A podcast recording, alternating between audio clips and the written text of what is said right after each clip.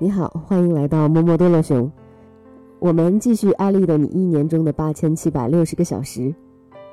可以不成功，但是不能不成长。在健身房锻炼久了，会遇到各种有趣的朋友：不锻炼身体，随便走两步就去洗澡的大妈；运动时大喊大叫的肌肉男；特别注意形象、带浓妆健身的女生。没有见不到，只有想不到。其中就有一位，他每次锻炼完之后立刻上秤，看自己当天锻炼的效果如何。他通常每次锻炼二十分钟，称体重，发现自己没有减肥成功，就很痛苦，抱怨说自己已经很努力的锻炼了，但还是瘦不下来。接下来就是自暴自弃的出去大吃一顿，第二天又是短暂的锻炼，称体重没效果，再去胡吃海塞。其实这是当下社会浮躁的一个缩影。常常想付出后就立刻得到回报，努力后就立刻要求获得成功，一旦得不到回报就怨天尤人、自暴自弃。这些人总是错误地估量了成功背后的代价，总想找到成功的捷径、速成法则。事实上，几乎每一个成功的人都有一段沉默的努力时光，里面有辛勤的汗水，也有无数次失败时的泪水。很多人在黎明前一刻认输。只有那些能从黑暗中穿行而过的人，才能获得真正的成功。二零一一年，我决定留在北京发展时，也曾有过一段过得特别艰难的日子。说到对新东方老师的印象，很多人第一反应是英语好，然后就是奔波于各个校区甚至城市之间赶课，总能挣得金银满钵。可是，当我所在的中学部要求所有的酷学酷玩项目的老师不能代课，只有坐班的工资。那点薪水对于一个北漂而言，真叫人生艰难，加上还要养妈妈和妹妹，就更加的捉襟见肘，不免有一分钱难倒英雄汉的时候。以至于当合租的舍友说要平摊电费时，我还非常生气。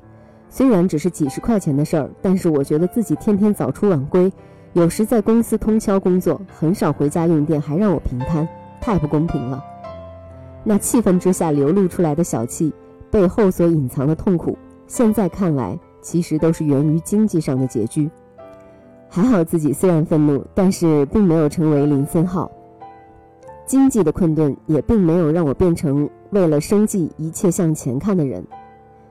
在困窘之中，我思考的是，想要未来立于不败之地，我必须磨砺出一项真正属于自己的竞争力，让我因这个竞争力达到无可替代的程度。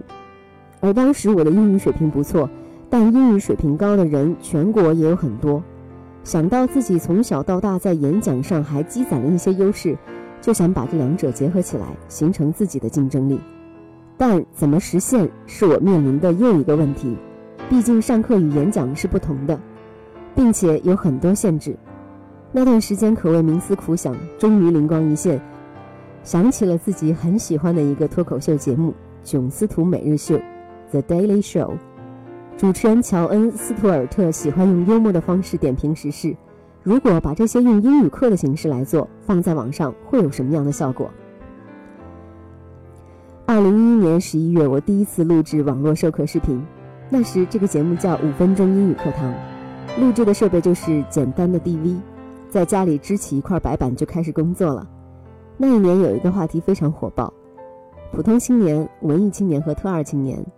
当时录制的想法就是告诉大家这三个网络热词用英语怎么说。视频最后我还用自己的照片来解释了普通的我、文艺的我和二的我是什么样。为了省钱省时间，我对着镜子给自己理发，没想到一剪刀下去就没了型，索性豁出去想再补一刀，结果却让发型更加难看。虽然发型怪异，身材微胖，我还是坚持了录完了这期视频。我想表达的观点是，普通青年、文艺青年和特二青年是人的三种不同状态。再牛的人也有二的时候，再二的人将来也有一天无比的牛。所以要学会尊重别人。这一期节目网络点击量是五千，我根本无法想象到短短两年时间后的今天，酷爱英语视频点击量能够超过五千万次。我当时说的那句话，一个二的人也可能变成牛的人，没想到如今可以拿自己的例子去举例，坚持的确换来了可喜的结果。如果能拍成电影，说不定也是一个不错的题材。两年时间从五千到五千万是一个不小的进步，但这个数字的背后，也是一份等价的付出与艰辛。为了让视频剪辑师不用花太多时间去剪辑，我一般会自己先把视频提前讲五到二十遍，直到从头到尾没有口误，这样他就可以剪辑一刀过，不浪费他的时间。这就意味着我在没有提词器、没有提示板的情况下。每录制五分钟的课程练习，加上要做 PPT，一共需要十小时的准备时间。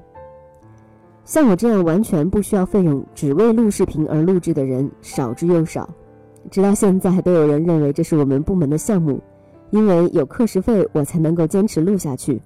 但其实到目前为止，我都没有因为这个节目直接拿到课时费。我做这个的目的很简单，录好了，大家愿意看，很开心。录不好，多录几次，不管怎样都是对自己能力的提升。二零一二年冬天，酷爱英语才坎坷地找到了自己的录制场地，就是在其他老师录制收费课程的间隙，我可以利用他们的场地录制酷爱英语。因为不能占用早九点到晚九点的黄金时间，我只能选择大家下班后过去，从九点录到夜里两点，因此还得了一个外号——新东方的幽灵。在一步步的坚持下，酷爱英语的点击量从开始每期在三千五千次，到后来的平均五万左右，最多的一期视频点击量甚至超过了五十万次。不同于上课学英语的严肃，酷爱英语在视频中将学习、知识、有趣三者结合到了一起，可以让想学英语的人在短短十几分钟里，既能听到有趣的知识，又能学到有用的英语。《红楼梦》里说：“世事洞明皆学问，任何事情都有学问可讲。学问能用中文去讲，也能用英文去讲。既然大家用中文讲了那么多，为什么不能用英文讲呢？”所以我的视频里有男同学喜欢的玩游戏学英语，提到了时下最火爆的游戏《英雄联盟》中的 First Blood、Double Kill，也有女生感兴趣的看韩剧学英语。后来我继续不断搜索，发现新的形式，比如邀请一些牛人来我的节目中讲一些他们可以分享的经验，邀请一些看过酷爱英语节目的人参加视频录制，通过来节目里演讲，给自己一个锻炼口语的机会。这些探索都收到了很好的效果。到二零一五年，酷爱英语开辟了全新的酷爱英语每日秀，将更多有趣的知识、好玩的活动带到酷爱英语的人们身边。酷爱英语越来越被认可，很多学生告诉我，自己的老师会在课下甚至课堂上播放我的英语学习节目，这份喜悦比我拿到多少课时费都令人开心。如果当时我因为工作繁忙放弃了这个节目，如果当时的我因为没有任何报酬而放弃了这个节目，我想，艾丽就不可能是今天的艾丽了。任何人做一件事，不可能只为了眼前短期的利益而付出。一个人只有学会了不求短期利益的回报，才有可能在长期成功的路上走得更远。对我来说，这是打开成功之门的钥匙。有了这把钥匙，我还会开启无数扇的门。人生的意义如果仅在于成功，得到的快乐并不会多，因为成功就像烟火，只是一瞬间。很多时候，夜空黑暗，一个人可以不成功，但他不可以不成长。总有比成功更重要的事。